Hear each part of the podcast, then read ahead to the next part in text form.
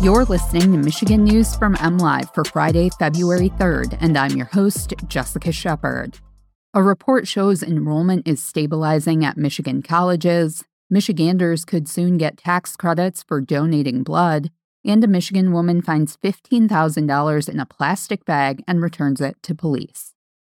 After multiple consecutive semesters of enrollment declines, Michigan colleges saw stabilized numbers in fall 2022. Michigan colleges across all sectors dropped less than 1% in total enrollment from fall 2021 to last fall, according to a report by National Student Clearinghouse Research Center released on Thursday. At just half a percent decline, Michigan as a state performed better than the 1.1% average decline among the Midwest region, which goes as far as northwest as North Dakota, southwest as Kansas, and east as Ohio. Enrollment had dropped at least 2% each fall semester since 2017 at Michigan's higher education institutions until last fall, the report shows.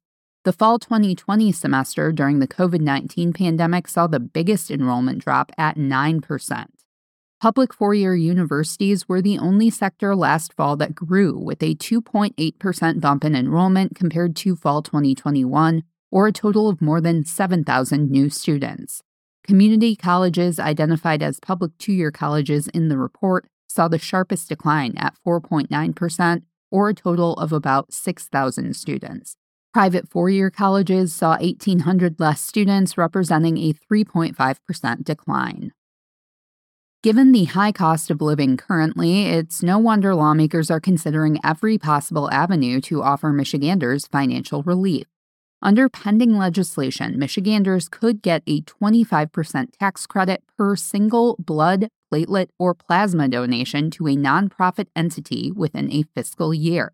A person could theoretically donate whole blood a total of six times in a year, according to the American Red Cross, meaning Michiganders could possibly see $150 back on their taxes for the effort. Platelet donations can occur more frequently, 24 times a year, possibly totaling $600 in returns under the bill, and plasma could be donated a maximum of 13 times a year, meaning a possible $325 in returns. Given there's a physical limitation to how often a person can literally donate blood, plasma, or platelets, there is no cap on the credit a person might see on their taxes should the bill pass. A sister bill would allow businesses and employers the same tax breaks for permitting employee blood donations during working hours.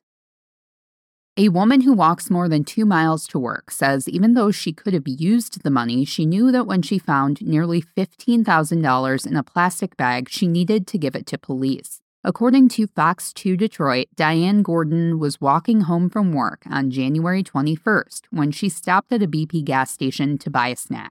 As she was walking up to the building, she saw a plastic bag on the ground, and inside the bag, she could see piles of money. Although she was in need of a vehicle, her car broke down last year. Gordon contacted police and returned the money immediately. When police searched the bag, they found $14,780 inside, along with several wedding cards. Officers were eventually able to track down who the money belonged to and discovered it belonged to a newlywed couple that had been married earlier that day. As for Gordon, her good deed wasn't overlooked by people who heard her story, as the spouse of one of the police officers involved launched a crowdfunding campaign to help secure a car for Gordon. As of Thursday morning, the campaign had raised $14,500.